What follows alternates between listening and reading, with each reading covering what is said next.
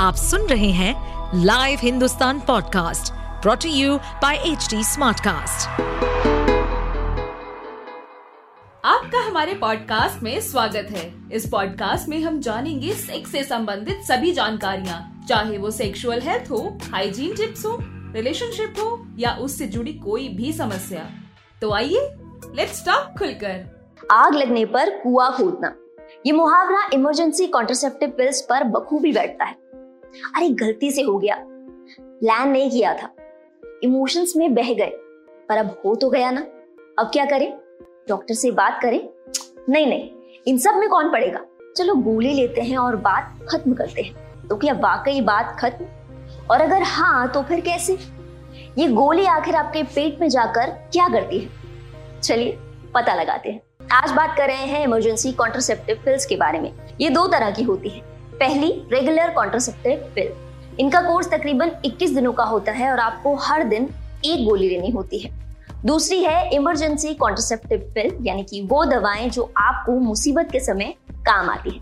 यानी कि असुरक्षित यौन संबंध बन गए और अब आपको अनवांटेड प्रेगनेंसी का खतरा है। इन्हें प्लान बी या फिर मॉर्निंग आफ्टर पिल भी कहा जाता है। 1999 में यूएस एफडीए द्वारा जब पहली बार इन गोलियों को मार्केट में उतारने की अनुमति मिली तो इसके पीछे का मकसद हर वर्ग की महिलाओं के बेहतर स्वास्थ्य के लिए गर्भ निरोधक का विकल्प उपलब्ध करवाना था।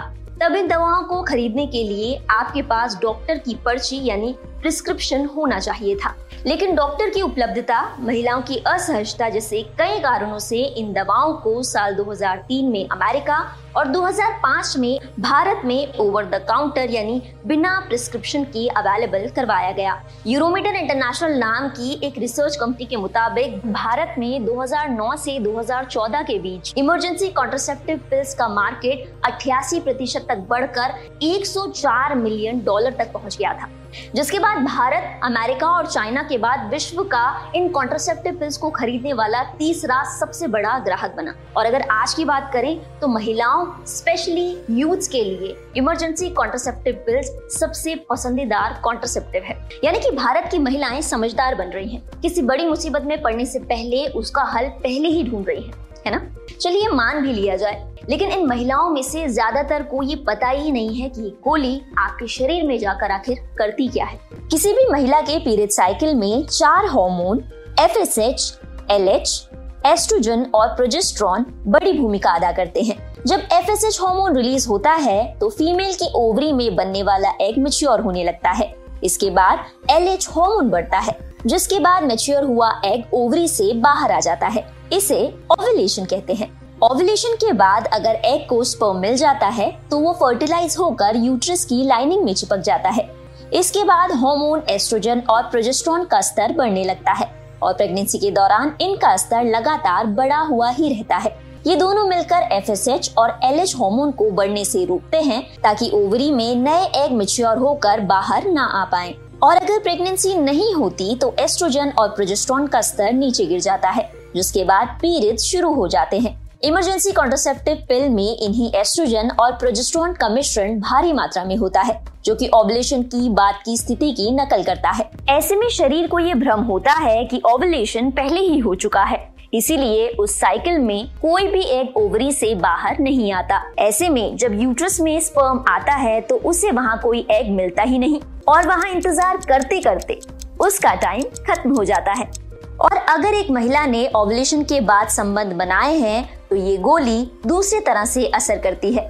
तब ये यूट्रस की लाइनिंग को इतना पतला कर देती है कि वहाँ फर्टिलाइज हुआ एग टिक नहीं पाता। इसी के साथ यूट्रस के निचले हिस्से, यानी सर्विक्स में म्यूकस की लेयर इतनी मोटी हो जाती है कि वहाँ स्पर्म्स फंस कर रह जाते हैं और यूट्रस के अंदर नहीं जा पाते, जिसके बाद प्रेगनेंसी की संभावना लगभग खत्म हो जाती है।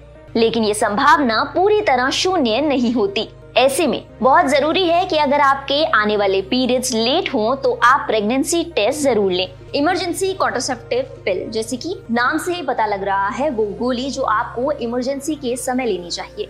यानी कि कभी कभी लेकिन ये कभी कभी महीने में दो या तीन बार नहीं होता।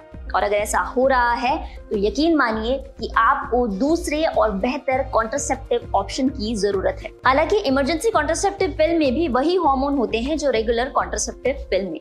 बावजूद इसके डॉक्टर आपको इसे एक रेगुलर कॉन्ट्रासेप्टिव पिल के रूप में इस्तेमाल करने की सलाह बिल्कुल नहीं देते। कारण समझिए। क्योंकि इमरजेंसी कॉन्ट्रोसेप्टिव पिल में ये हार्मोन बहुत ही भारी मात्रा में होते हैं और ये आपको कई सारे साइड इफेक्ट्स दे सकते हैं। इनमें चक्कर आना, उल्टी होना, जैसे हल्के फुल्के साइड इफेक्ट्स के अलावा पीरियड साइकिल कई महीनों तक बिगड़ना पीरियड्स के दौरान हेवी ब्लीडिंग होना और इसके अलावा बहुत तेज दर्द होना शामिल है। और यही कारण है कि emergency contraceptive pill regular contraceptive का ऑप्शन नहीं।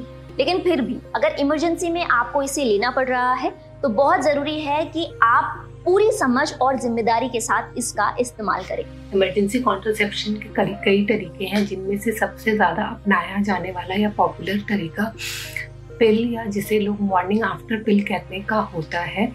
ये पिल संभोग यानी सेक्सुअल इंटरकोर्स के बहत्तर घंटे के अंदर लेनी होती है, लेकिन इसका ये मतलब नहीं है कि अगले दिन सुबह उठ के ही इन गोलियों को लेना है। इनफैक्ट संभोग के जितने जल्दी आप ये दवाइयाँ लेते हो, उतना ज़्यादा ये बच्चा रोकने में इफ़ेक्टिव होती है। अगली जो गलत धारणा होती है लोगों की, वो ये है कि इन दवाइयों को दूध के साथ ही लेना होता है। ऐसा बिल्कुल भी नहीं है। इन दवाइयों को आप आराम से पानी के साथ ले सकते हो। तीसरी बात जो जो गलत धारणा है लोगों की, वो कुछ लोग क्या करते हैं कि बच्चा लगने के बाद इन गोलियों को लेते हैं जो कि गलत है। ये कॉन्ट्रासेप्टिव पिल है। ये अबॉर्शन पिल बिल्कुल भी नहीं है। यानी एक बार आपका महीना चढ़ गया या बच्चा आपके घर में लग गया, उसके बाद ये बिल्कुल काम नहीं करेगी। इनको संभोग के तुरंत बाद लेना होता है ताकि बच्चा लगे ही ना। किन किन लोगों को ये दवाइयाँ नहीं लेनी है, जिनको कोई भी हार्ट डिज़ीज़ है या हृदय रोग है या कोई भी कैंसर है, उनको ये दवाइयाँ नहीं लेनी चाहिए। ऐसे लोगों को डॉक्टर से सलाह करके ही दवाइयाँ लेनी चाहिए। गर्मी निरोधक गोलियों के साइड इफ़ेक्ट से बचने के लिए एक और ऑप्शन है आपके पास, और वो है इसी तरीके से धीमी आवाज़ में बात करनी चाहिए ना? क्योंकि इसका इस्तेमाल बहुत ज़्यादा आसान है। ये आसानी से उपलब्ध हो जाता है और इसका इस्तेमाल करते हुए आपको किसी भी तरह के दर्द से नहीं गुजरना होता। और सबसे ज़रूरी, ये आपको कई सारी एस से प्रोटेक्ट करते हैं। एस यानी सेक्सुअली ट्रांसमिटेड डिजीजेस वो बीमारियाँ जो सेक्स के माध्यम से एक से दूसरे में फैलती हैं। कॉन्डम के बारे में इतनी अच्छी बातें जानते हुए भी भारत की आबादी का एक बड़ा हिस्सा प्रिसाइजली बोले तो तकरीबन चौरानवे प्रतिशत पुरुष कॉन्डम का इस्तेमाल नहीं करते। लेकिन ऐसा नहीं है कि भारत का इतना बड़ा तबका पिछड़ा हुआ है। फैमिली हेल्थ सर्वे की माने तो भारत में तकरीबन सत्तानवे प्रतिशत पुरुष सेक्सुअली एक्टिव हैं और कॉन्डम के इस्तेमाल की पूरी जानकारी रखते हैं और उनके फायदों के बारे में भी। बावजूद इसके वो इसका इस्तेमाल नहीं करते, कारण हमें अच्छा नहीं लगता।